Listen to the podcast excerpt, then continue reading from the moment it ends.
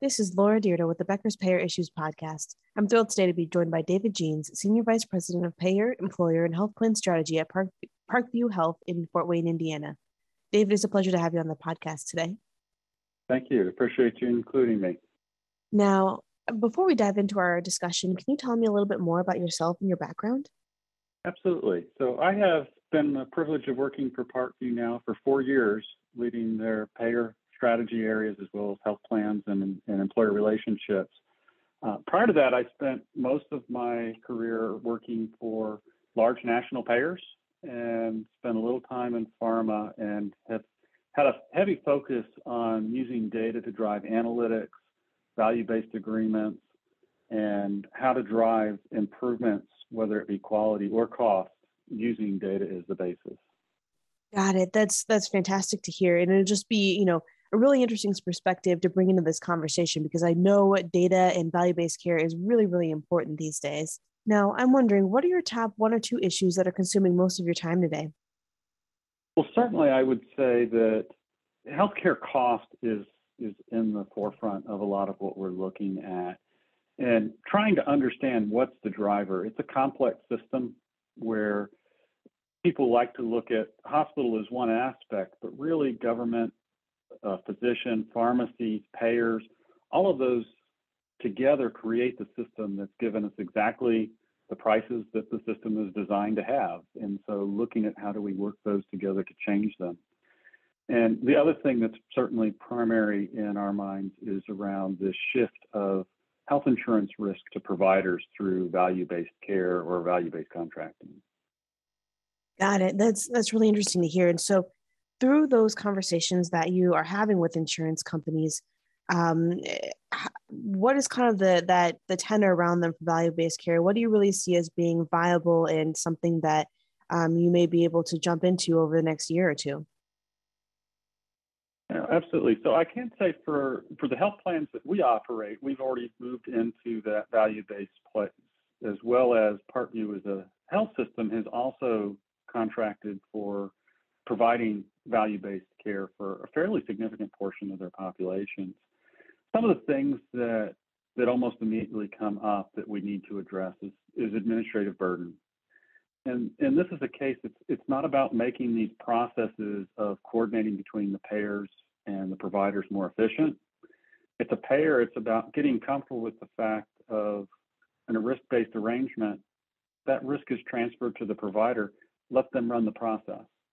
So it's getting rid of the processes so that your patients can get a better experience so that you can reduce costs on both sides. And then that cost can transition back to savings for employers, for patients, or or any of the many constituents involved. So that that administrative burden one seems to come up a lot. The other area I'd say that we're spending a lot of time on is quality measurement and moving towards standardization as a payer, we I can tell you we have contracts with literally thousands of providers, and the health systems have contracts with hundreds of payers, and each of those payers has dozens of contracts. And so the complexity of creating custom quality measurement versus standardized quality measurement creates a huge hassle and expense for both sides. So I'd say that's a an area that we continue to look at is to how do you become more standard, um, and even beyond that, to say the authorization space. So as we look at, there's industry standards out there from Milliman, from Interqual, Optum, but then there's also unique standards for each organization, whether it be the payer or the provider that they use.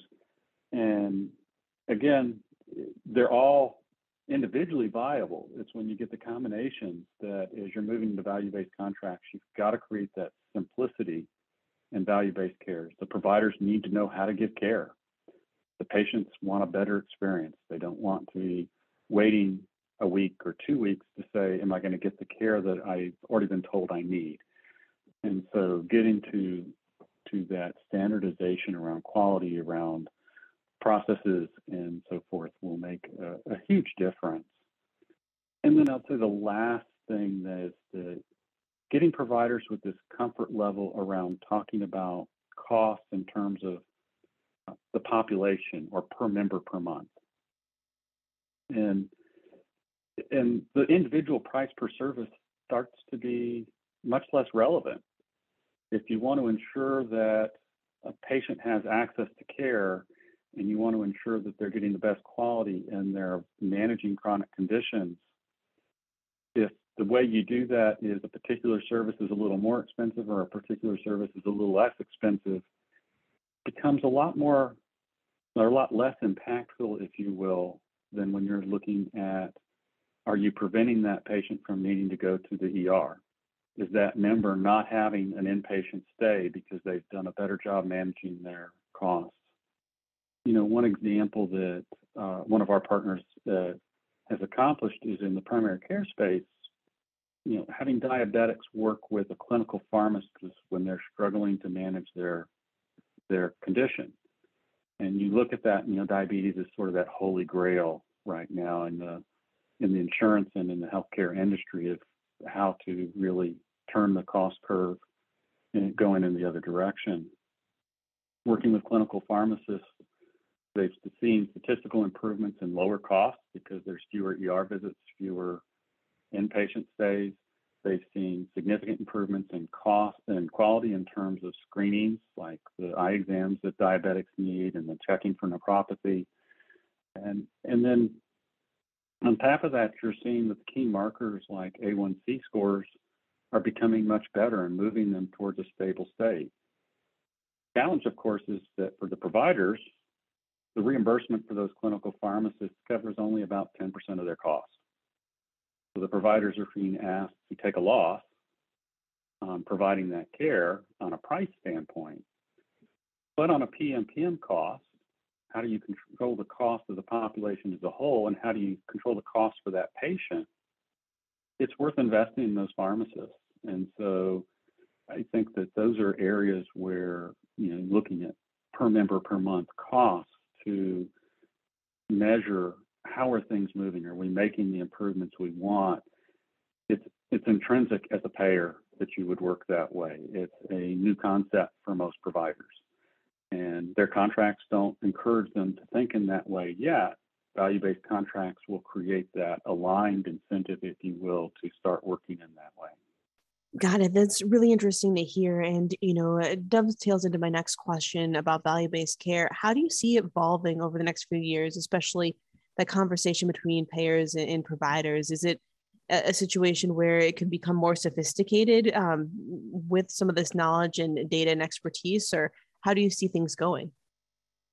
I see this as really becoming more and more in the forefront. I mean, we've been talking about it for 10, 15, 20 years in, in different ways. And I'd say now the environment with all the new ways of delivering care, the more sophistication you're seeing develop in provider communities, and the more sophistication, honestly, that's happening in the payer side also is opening those doors.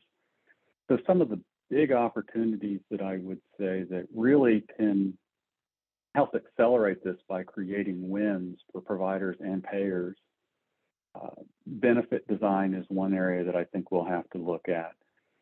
We know that uh, right now with high deductible health plans with or consumer directed health plans that a lot of those patients even when they have insurance can't afford their part when they need care and they receive the care and so what that results is bad debt and charity on the on the hospital side which then translates into higher rates as we move down this path in the end it doesn't seem to be reducing costs it's just resolving itself through higher rates over time. So I think that's an area of opportunity in the value based world to rethink that because you can more effectively control those costs.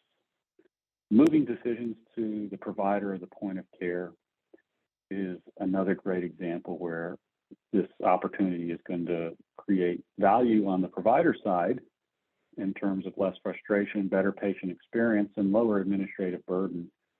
We know that typically, for example, in care management, patients are much more likely to engage with their physician or their doctor than they are with a call from their payers care management staff. So instead of having everybody do it, if we can start to centralize where the most effective place is, that creates better satisfaction and lower costs at the same time. So those are some examples where as we become more innovative in thinking about the work versus everybody doing the work, we can progress to better value and lower costs and actually a better experience at the same time. And the last piece I'll say that I really see a, a significant disruptor in here is the digital space. That creates an opportunity for a much broader footprint by providers than they've had in the past because they can cover a broader range of area with specialists than they were able to do before. And then you also have a lot of disruptors in the digital end to to help create value-based opportunities. And the challenge that I'd say the industry is going to face is how do we integrate it all back together again? So digital creates a huge opportunity, but it also comes the challenge of expanding significantly the number of providers giving care in your young and healthy or non-chronic condition patients. That's wonderful. When you're trying to manage chronic condition patients, it may not be so wonderful. And I think that is something the industry is going to have to solve as we go down into this value-based world to ensure optimal cost and outcomes as we move through the process. That makes a lot of sense, and really, it seems like would be valuable um, overall to make sure that patients have access to the care that they need. Um, and interesting too to to know that there's space for additional digital transformation in in kind of optimizing there. Do you see any other opportunities really for innovation in healthcare delivery overall, or especially considering what we've been through over the past uh, few years with COVID nineteen? I, I think that we'll continue to see that evolve. Digital has got one aspect of it that we've talked about a lot. You've got those organizations that you know allow you to call in and have a, a virtual appointment. The other place that digital, I think, can have a significant impact in the value-based world is is in-person care, uh, and and I think we're still just on the tip of how to make that effective you have a patient show up at their primary care physician for a regular appointment and there's a need for consultation with a cardiologist.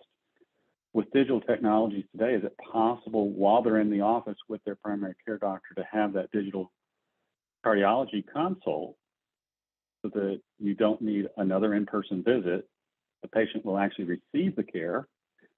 Because we all know if you're being told to go see a new doctor, sometimes you go, and but not always. And so I'd say that's an area where even further transformation can happen is starting to leverage resources when you're in the office as well as making it accessible when you're outside. Well, David, thank you so much for joining us on the podcast today. This has been a really interesting discussion, and I look forward to connecting with you again soon. Thank you very much. I enjoyed meeting with you today, Laura.